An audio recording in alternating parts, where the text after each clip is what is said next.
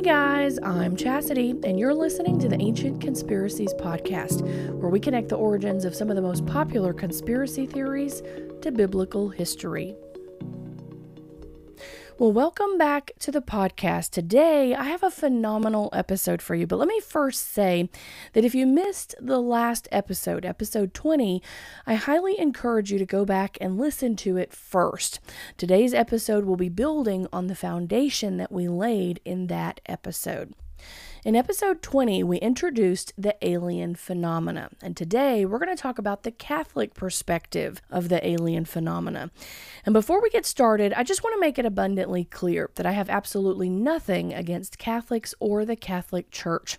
To be honest, I don't have personal experience or history with the Catholic Church, and that disqualifies me from having strong opinions one way or another. I also have close friends who I love and respect that are Catholic, and I have zero intention of throwing stones or pitting any person's religious beliefs against another. So I just want to make it abundantly clear that the information that I'll be sharing today will remain factual, and it's truly intended to simply shine some light on activities that have been happening in the world's oldest and largest continuously functioning Christian institution. Nothing more, nothing less. So, with that out of the way, let's talk about what the Vatican has to say about aliens. Now, most everything I'll be sharing today comes from the research of my beloved Pastor Tom Horn. I'm telling you, if you don't follow him, this man has been on top of what's happening for decades, and I've been right there following him every step of the way. And a decade ago, he and the late Chris Putnam wrote a book called Exo Vaticana, which exposed at the time the secretive work that the Vatican had been conducting on the search for extraterrestrial intelligence, astrobiology, and the intriguing preparations that they had been making for the arrival of an alien savior. Now, we ended last week by talking about how the arrival of the Antichrist in Scripture eerily mimics the return of Christ. Whereas Christ is said to appear returning in the heavens, the Antichrist also seems to be heralded with lying signs and wonders in the heavens. Second Thessalonians chapter 2 says, quote, the coming of the lawless one will be in accordance with how Satan works. He will use all sorts of displays of power through signs and wonders that serve the lie, and all the ways that wickedness deceives those who are perishing. They perish because they refuse to love the truth and to be saved. For this reason, God sends them a powerful delusion so that they will believe the lie, and so that all will be condemned who have not believed the truth but have delighted in wickedness. Unquote. So, Pastor Tom Horn puts forth the question of what might constitute these false signs and wonders in the heavens. Might we discover life on other planets? Could we establish first contact? Or could this be something like an armada of UFOs suddenly appearing in our skies? Well, if you've been following the news this month, you'll know all too well that just a few weeks ago, the U.S. military was seemingly shooting UFOs out of the sky on a daily basis. I wrote an article about it on my blog, which you can find at ancientconspiracies.net. Coincidentally, I recorded the last podcast introducing aliens the week before these sightings ever took place. By the time these sightings were hitting the news, my podcast was already recorded, uploaded, and waiting to air. So to me, it was completely predestined for us to be covering this topic in the podcast while it was also being covered by the mainstream media. What a crazy coincidence! Now, in my blog, I shared how Senator Marco Rubio came out of the Senate briefing denying that these sightings were connected to aliens, and he redirected the conversation to discuss his concern about foreign adversaries having potentially developed technology that the U.S. is unaware of. And I have to say, I agree that what they've recovered thus far does not appear to be of extraterrestrial origin. But what's curious to me is that he made this exact statement two years ago when the video footage of three UFOs taken by Navy pilots was declassified by the Pentagon. In an interview with CBS News regarding this video footage, he made practically the same statement that he was more concerned about foreign adversaries having made a technological leap than extraterrestrial visitation. As we mentioned last episode, Senate Majority Leader Harry Reid was instrumental in funding the government UFO research program AATIP, which brought about the declassification of the footage that Marco Rubio was commenting on. And Senator Reid made a statement of his own on the heels of Marco Rubio's statement. Senator Reid claimed that objects of unknown origin had crashed, and the retrieved materials, which were quote, not of this world, were now in the possession of the U.S. government under top secret study. And that's what he felt comfortable saying publicly. So, what more was said behind closed doors in the classified briefing that Marco Rubio attended? And yet, Marco Rubio came out of that briefing and held to his speculation that it might still be advanced technology from foreign countries. In his most recent interview just a few weeks ago, he made another curious comment that in the 65 years of NORAD's existence, they've never shot anything down. Now, NORAD is the North American Aerospace Defense Command. Which begs the question if they haven't shot anything down in 65 years of monitoring weather research balloons and or spy balloons, what was it that they encountered in the skies which required such a response? After all, the military not only recognized the Chinese spy balloon fairly immediately, but they monitored it as it traveled across the entire United States before shooting it down off the coast of South Carolina. So, what caused such an alarm that they felt the need to shoot these other objects down immediately? What could possibly be so concerning that our military even crossed country borders to shoot an unidentified object down over a neighboring country? Which makes it all the more curious to me that Marco Rubio appears to be sticking with the same old auto response, disregarding the idea of extraterrestrial intervention and rather focusing on advanced foreign technology. He obviously knows something that hasn't been released, or he's intentionally deflecting our attention from something else.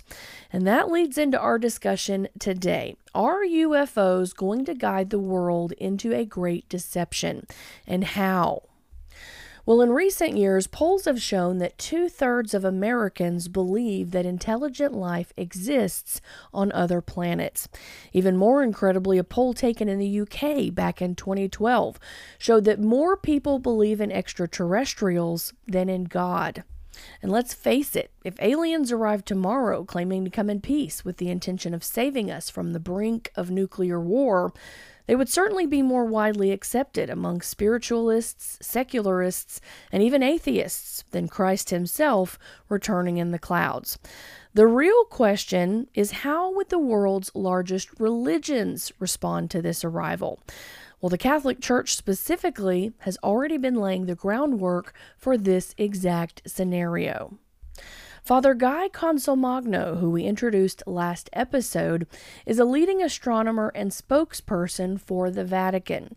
He's a Jesuit priest that has worked at NASA, taught at Harvard and MIT, and he currently splits his time between the Vatican Observatory in Rome and the Vatican Observatory on Mount Graham in Arizona.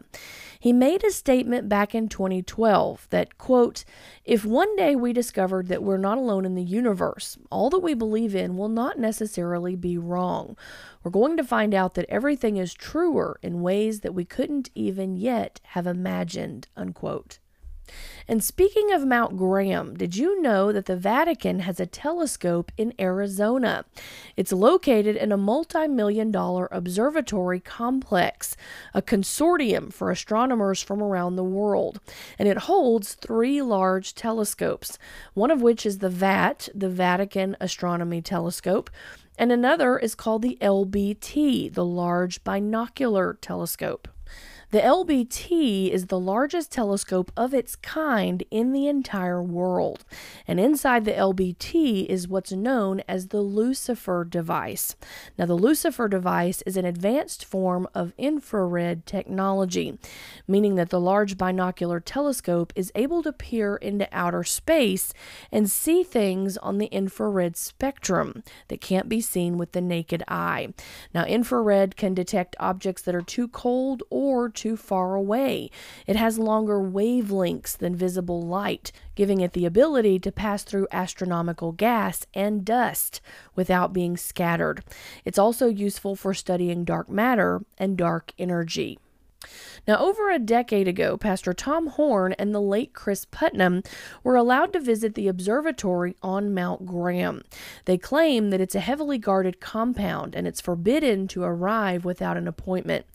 They were given a tour of the observatory by the Jesuit father on duty, who they claimed spoke of UFOs as openly as we would talk about the daily weather.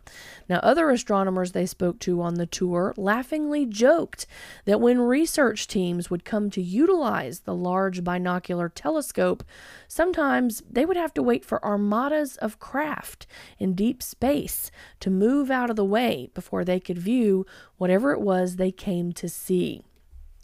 Now, among the most important research conducted by the Large Binocular Telescope is the study of astrobiology, which is the marriage of astronomy, the study of space, and biology, the study of life. Therefore, astrobiology is the study of life in space. And they're also searching for extrasolar planets and monitoring exoworlds that they believe might contain advanced alien intelligence. Now, Pastor Tom Horn and Chris Putnam were actually allowed to record their entire tour of this observatory, along with the interviews they conducted. Now, this footage is well over a decade old, but they've revamped it recently, added even newer interviews into the mix, and compiled a brand new documentary titled The Great Delusion The Second Coming of Earth's Oldest Enemy. And you can purchase it at skywatchtv.com. Now, before we move forward, there's something incredibly significant about the location of this observatory. Mount Graham has long been considered sacred to the Apache Indians.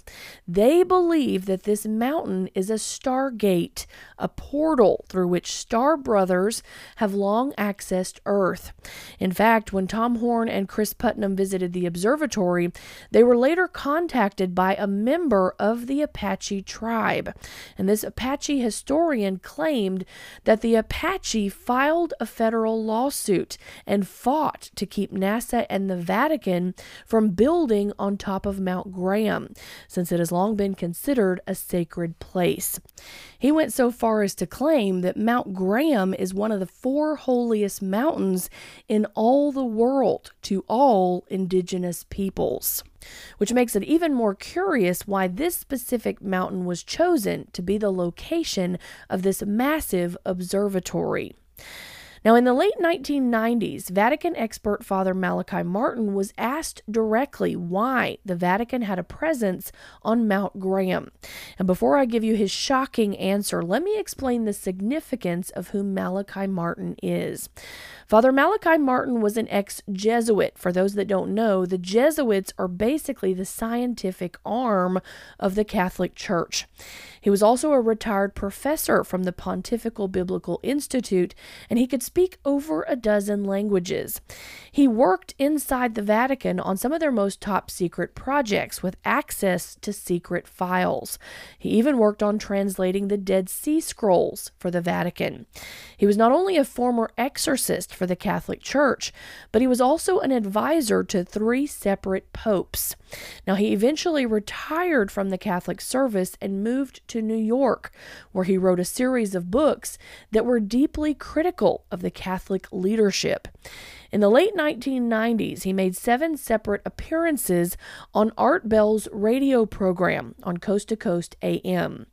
Now, you can find all seven of his interviews on YouTube or in the audio library section of my private blog if you're a member. He covers everything from his personal experiences during the exorcisms he performed to his thoughts on demonic activities to his disdain for what was happening behind closed doors in the Catholic Church. He even discusses the prophecy of the popes and also the third secret of Fatima, both of which we will be talking about in a future episode. And he does not hold back. These interviews are deeply revealing and in some cases deeply troubling. So, in one of his interviews with Art Bell, he was asked directly why the Vatican was so heavily vested in the study of deep space on Mount Graham, to which he replied, Quote, the reason that the Vatican is on top of Mount Graham is because the mentality amongst those who are at the highest levels of Vatican administration and geopolitics know what's going on in space, and that what is approaching us could be of the greatest importance within the next decade. Unquote. What's incredible about this is that almost a decade later, in 2009, the Vatican abruptly called for an astrobiology week, which brought forth leading experts in both quantum and theoretical physics to determine what the impact might be on faith and religion if life was found elsewhere in the universe. And let me tell you, the response was mind blowing. Now, in the years leading up to this event, there were already strong opinions being formed and publicly circulated amongst the Vatican elite. As far back as the 1970s to the 1990s, Monsignor Corrado Balducci, an exorcist, a Catholic theologian in the Vatican Curia, the Vatican government, and a personal friend to the Pope began appearing on Italian TV, claiming that extraterrestrials were not only possible, but according to him, they were already interacting with Earth, and the Vatican leaders were aware of it. Now, he was the sanctioned spokesperson for the Vatican on the subject of extraterrestrials. He was also a well known demonologist, and he claimed that extraterrestrial encounters are real and not demonic in nature or due to psychological impairment or hallucinations. He disclosed that the Vatican had been closely following this phenomenon and quietly compiling material evidence from around the world on extraterrestrials and their mission. He went so far as to say, quote, it is entirely credible that in the enormous distance between angels and humans, there could be found a middle stage, beings with a body like ours, but more elevated spiritually. Unquote. In 2008, Father Jose Gabriel Funes, the director for the Vatican Observatory in Rome, wrote an article for the El Observador Romano, which is the newspaper for Vatican City. Now, the article was titled The Extraterrestrial is My Brother. In it, Father Funes responded to the question of whether extraterrestrials would need to be redeemed. To which he replied that although God became man in Jesus to save us, quote, we could not say that they too need redemption. They could have remained in full friendship with the Creator. Unquote. Now, according to Pastor Tom Horn, the phrase full friendship is a concept that some Vatican theologians promote. It's the idea that an extraterrestrial species may exist that are morally superior to humans, closer to God than we are, and as a consequence may eventually come to evangelize us which is exactly what Vatican astronomer Guy Consolmagno seems to believe. In his book, Brother Astronomer, The Adventures of a Vatican Scientist, he says, quote, so the question of whether or not one should evangelize is really a moot point. Any alien we find will learn and change in contact with us, just as we will learn and change in contact with them. It's inevitable. They will be evangelizing us. Unquote. Now, Father Jose Funes even went a step further in his article for the El Observador Romano to claim that he believes alien life not only exists in the universe, but that it is our brother. He said, quote, How can we rule out that life may have developed elsewhere? If we consider earthly creatures as brothers and sisters, why should we not talk about an extraterrestrial brother? They would still be a part of creation, and believing in the existence of such is not contradictory to Catholic doctrine. Unquote. So skip forward to 2014, and Pope Francis made headlines for also claiming that extraterrestrials should be viewed as our brothers and sisters, and that he would go so far as to baptize them. So let's just do a quick recap. They're claiming that extraterrestrials are real and not demonic in nature, but rather closer to God than we are. And they should be considered our brothers and sisters, having come from the same Creator. In 2008, Father Giuseppe Tanzella-Nitti, an Opus Dei level theologian at the Pontifical University of the Holy Cross in Rome, that's the Vatican's university, wrote a paper for the Interdisciplinary Encyclopedia of Religion and Science. In his paper, he too suggests that aliens may evangelize us. He says, quote, Every believer in God would greet the ET civilization as an extraordinary experience and be inclined to respect the alien and recognize the common origin of our different species as being from the same creator. Unquote. According to Giuseppe, this contact by extraterrestrial intelligence would then offer possibilities to better understand the relationship between God and the whole of creation. Basically, they would enlighten us about the ways of God.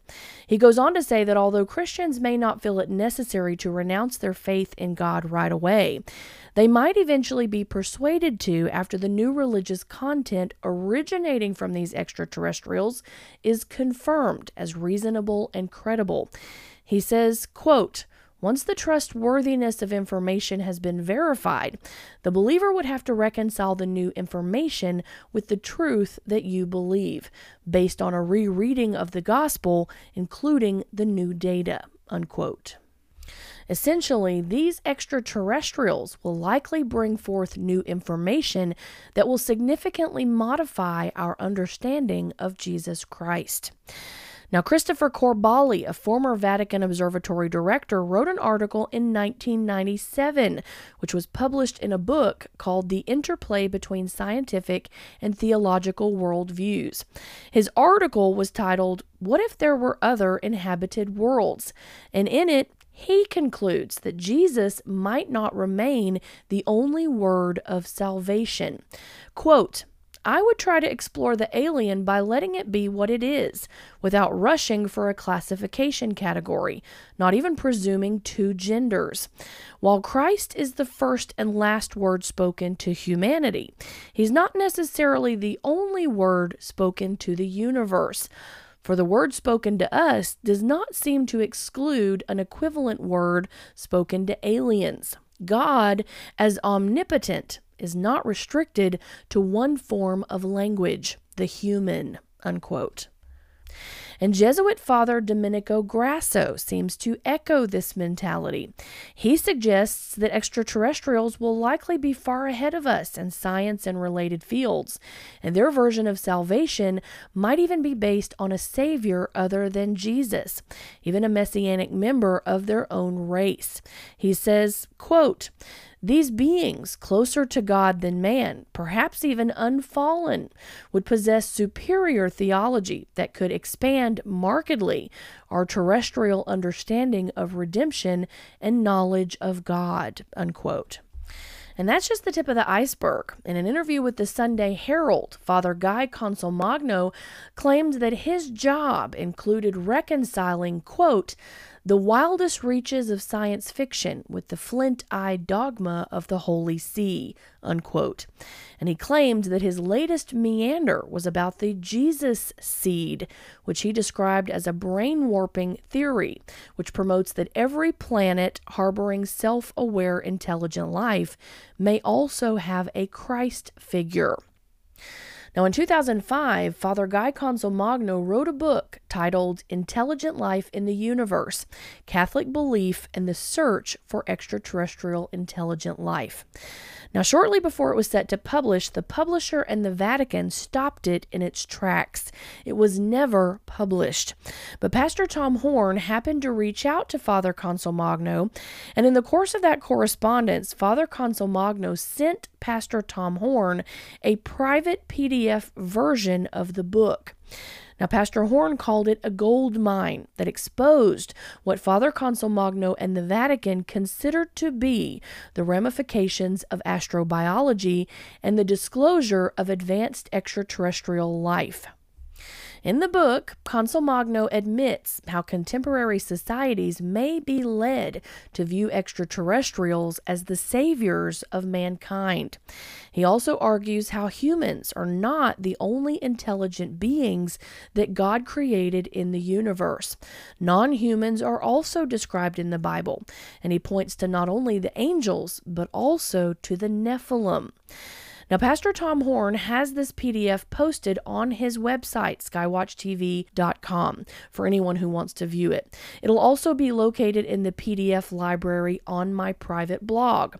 But here's a direct quote that he highlights from Consolmagno's book. Quote, other heavenly beings come up several times in the Psalms. Psalms 89 says, Let the heavens praise your wonders in the assembly of the holy ones. For who in the skies above can compare with the Lord? Who is like the Lord among the heavenly beings? Likewise, God asked Job in Job 38, where were you when I laid the earth's foundation, when the morning stars sang together, and all the heavenly beings shouted for joy? Are these heavenly beings a reference to angels or another kind of life beyond our knowledge? And these are not the only non human intelligent creatures mentioned in the Bible. There's that odd and mysterious passage in the beginning of Genesis 6 that describes the sons of God taking human wives. With it is a frustratingly oblique reference to the Nephilim, the heroes that were of old, warriors of renown. Most biblical scholars suggest that the Nephilim and the sons of God in Genesis can be explained away as a leftover reference to the creation stories of the pagans who surrounded ancient Israel and that they were written by the kind of people who saw anyone who was not of my tribe as being unmistakably alien. Likewise, the reference to the heavens and stars singing and praising the Lord can be seen simply for the beautiful poetry that it is. But whether you interpret these creatures as angels or aliens doesn't really matter for the sake of our argument here. The point is that the ancient writers of the Bible, like all ancient peoples, were perfectly happy with the possibility that other intelligent beings could exist. Unquote. So let's break this down. First of all, he claims that most biblical scholars see the story of the sons of God and the Nephilim as an outdated reference to the much older creation stories of the pagans. He also claims that this history was written by the kind of people, the Israelites, who were somehow prejudiced towards anyone outside of their own tribe. And he doesn't stop there. He goes on further in the book to use the story of the Nephilim as an example of the intelligent life that man may soon look to for salvation. He quotes John chapter 10 verse 16. Quote, I have other sheep that are not of this sheep pen. I must bring them also. They too will listen to my voice, and there shall be one flock and one shepherd. Unquote. And he goes on to claim that, quote, perhaps it's not so far fetched to see the second person of the Trinity, the Word, who was present at the beginning of creation, not simply as the Son of Man, but also as a child of other races, unquote. What an outrageous and dangerously blasphemous assertion. Now, this comment astonished Pastor Tom Horn so much that he emailed Father Guy Consolmagno and asked him directly if Vatican scholars actually believe that Jesus might have been the star child of an alien race. He also asked if Father Guy Consolmagno and other Jesuits secretly hold that the virgin birth was in reality an abduction scenario in which Mary was impregnated by an extraterrestrial and gave birth to a hybrid child, since that seems to be the implication presented in the book. He not only never received a response, but he never heard from Father Guy Consolmagno again. It's no wonder that the book was pulled by the Vatican and the publisher.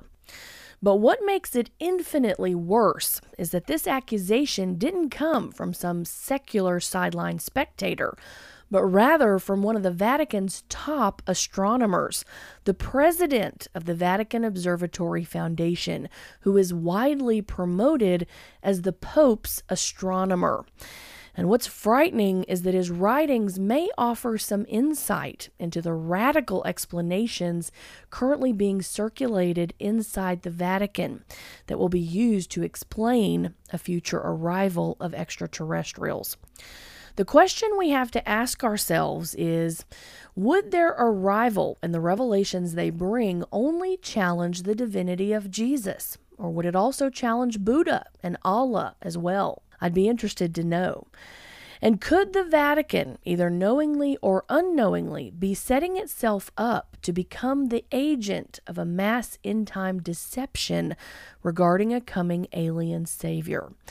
You know, we talk a lot in this podcast about the flip side of the coin. In fact, that was the whole purpose of this podcast to begin with to expose the ancient conspiracy, the flip side of the coin, the other version of history that is slowly being unveiled, which at times is so virtually identical to the truth that it's going to be widely accepted, even by believers in the end days. Matthew chapter 24 says that even the very elect will be deceived. We're talking about the greatest counterfeit in human history, literally. As I've mentioned in previous episodes, there is a narrative being formed, which up until recently was really more widely circulated by archaeologists and historians. And it challenges the biblical history by claiming that the stories from the Bible are actually based on much older and more ancient archaeological and historical practices. That the ancient Israelites modified the stories and traditions already in existence to glorify their God in instead. Stories like the flood of Noah are actually based on much older flood stories, like the one found in the Epic of Gilgamesh. The story of Nimrod is based on the Sumerian story of Enmerkar. The Israelite feasts, like the Feast of Tabernacles, may have been a knockoff of the pagan festival of Zukru. And now it's coming from our own religious officials, claiming that the Israelites negatively stereotyped the poor Nephilim simply because they were from a foreign tribe. And rather than being visited by an angel, Mary may have had a physical encounter with an alien. And we need to be prepared for the possibility that our Lord and Savior may not even technically be who we assume him to be.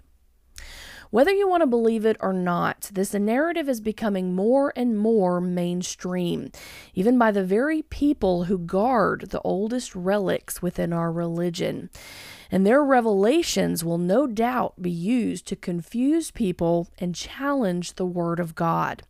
And what I find most interesting is that the Jesuits are paving the way, the scientific arm of the church. If you remember my episodes on secret societies, the fallen angel knowledge was passed down and kept hidden within secret occult societies.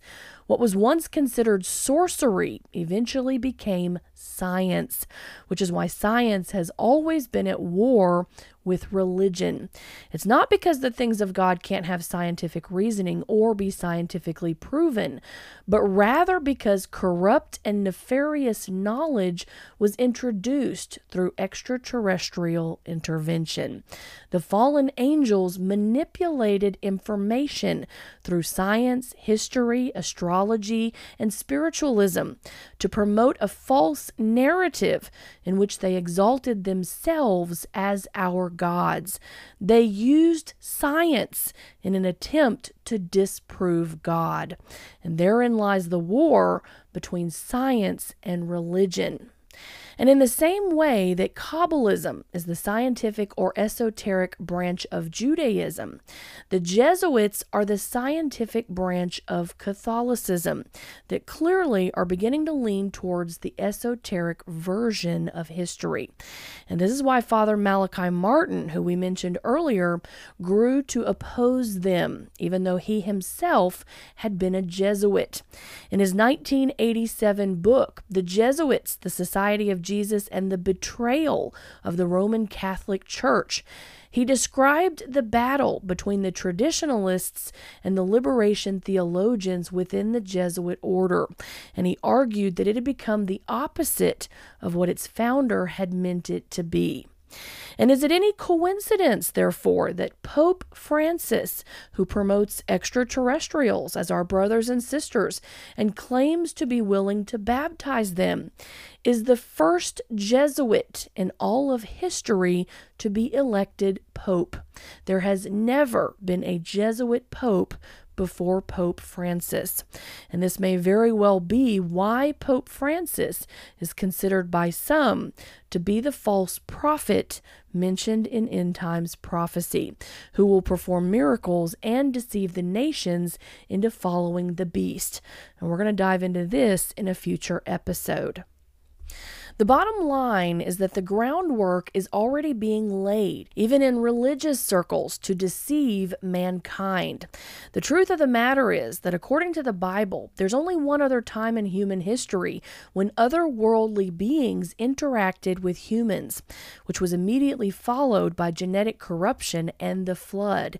And we might be on the verge of living in those times again. In Matthew chapter 24, Christ himself said, As it were in the days of Noah, so it shall be with the coming of the Son of Man. And just to drive home the spiritual battle that has taken place throughout history, in my very first podcast episode where I introduced the book of Enoch, I shared an audio clip from L.A. Marzulli, who was on the Hagmann and Hagmann show promoting his new book at the time called The Cosmic Chess Match. And in his interview, he talks about the spiritual warfare between Satan and God that has happened throughout history. If you haven't heard it, I highly encourage you to go back and listen to just his 10 minute audio clip at the end of episode 1. It explains why God, throughout the Bible, showed no mercy to some civilizations and told the Israelites to even kill the women and children. Why would he do such a thing? Well, it's because when you read the scripture closely, there are always clues to Nephilim influence, the seed of the serpent. And this is why the punishment was severe. The seed of the serpent throughout history continually attempted to corrupt the plan of salvation and lead astray the children of God. Now, I recently heard a sermon by Pastor Tony Evans, who offered a very similar historical perspective of this spiritual warfare. Take a listen to this. Now, to understand that, you have to understand the history of the conflict that we call spiritual warfare. You see, God made the first move when he created angels. Lucifer reacted negatively to that move and rebelled against God, took one third of the angels with him. God countered that move by creating man in his own image, a little lower than the angels. Satan rebelled against that move by getting Adam and Eve to turn the earth over to his control. Yeah, but God countered that move by providing a redemptive covering for Adam and Eve so that they could return back to fellowship with God. Of course, Satan tried to counter that move by getting Cain to kill Abel in order to cut off the godly line. Well, that's when God countered that move through the birth of Seth so that men began to call on the name of the Lord again.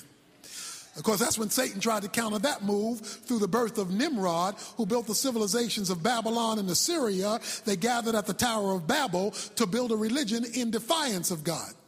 Of course, that's when God countered that move by going to the Ur of the Chaldees, finding a man named Abraham, and saying, I'm going to create my own nation that will obey. Of course, that's when Satan countered that move by getting them trapped into Egypt so that Pharaoh would not let them go.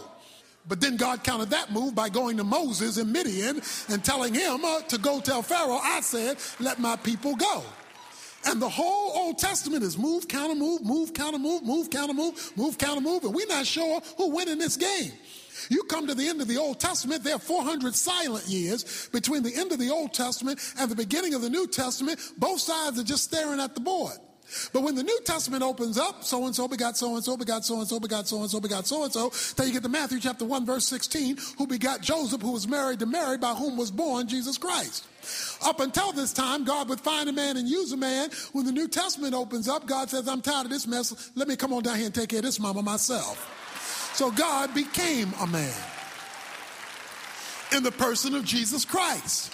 Satan tried to counter that move by tempting him in uh, the wilderness. Jesus overcame that through the use of the word of God. And then he made his final move by getting Jesus Christ nailed to a cross to forever get rid of this agent of God. But that's when God made the final move. Because early on Easter Sunday morning, a little while before day, the grave was open, Jesus Christ arose, and the final move was made. The move he didn't bank on. And that move is your move. There is no doubt that we are in a battle, not against flesh and blood, but against principalities, against powers, against the rulers of darkness, the deepest deceivers, spiritual wickedness in heavenly places. And there is coming a day when your life is going to depend on who you think is telling the true version of history. And the only weapon we have to determine the truth is by listening to who they claim God to be.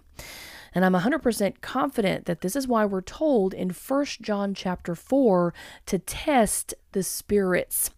Any spirit that confesses Jesus as God is of God. And those that can't are not of God. They are anti Christ.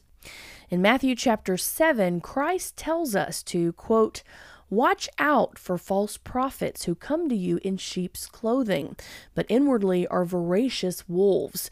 You will recognize them by their fruit. Unquote. Meaning, a tree produces fruit in line with its character. An apple tree doesn't produce another type of fruit. In the same way, their fruit will manifest eventually and reveal the spirit within. And in 2 Peter chapter 2, we're given a vivid description and a strict warning against false prophets and teachers. Quote, there were false prophets in Israel, just as there will be false teachers among you. They will secretly introduce destructive heresies and even deny the sovereign Lord who bought them. Many will follow their evil teachings and shameful immorality. And because of these teachers, the way of truth will be slandered. In their greed, these teachers will exploit you with fabricated stories. But God condemned them long ago, and their destruction will not be delayed. Unquote. It goes on to say that they blaspheme in matters that they do not understand. But here's what's interesting he immediately follows this by telling us that they will be punished just like the angels who sinned and are currently awaiting judgment, and the ancient world that was destroyed with a flood and the cities of Sodom and Gomorrah, who coincidentally were also heavily influenced by the Nephilim. Each one of the examples given to describe the comparable punishment that these false teachers will receive connects to the Nephilim. So it's not a stretch to believe that these false teachers will in some way also be connected to the Nephilim. And that's where we're going to end today. Now, next week, we're detouring from our timeline and we're going to talk about what Pastor Tony Evans called the final move. And I'm going to answer the question should Christians celebrate Easter or Passover? If you're familiar with my podcast, the answer shouldn't surprise you. We're going to explore the pagan origins of Easter, which originated from the pagan fertility goddess Ishtar, which explains why Easter is symbolized by bunnies and eggs. It's going to be an eye opening episode, to say the least. And before we go, I just want to remind you that my new blog is currently live. You can find me at ancientconspiracies.net to stay up to date with news headlines pertaining to biblical prophecy. In the meantime, if you're loving the podcast, please consider becoming a listener supporter and helping me do what I love so that I can continue sharing this knowledge with others. There's a link in the description of today's episode if listener support is something that you're interested in. But if not, please consider leaving me a review on whatever platform you're using. Reviews bring credibility for those who aren't familiar with my show. And as always, hit that subscribe button if you haven't already and share this podcast with a friend. We'll see you next time.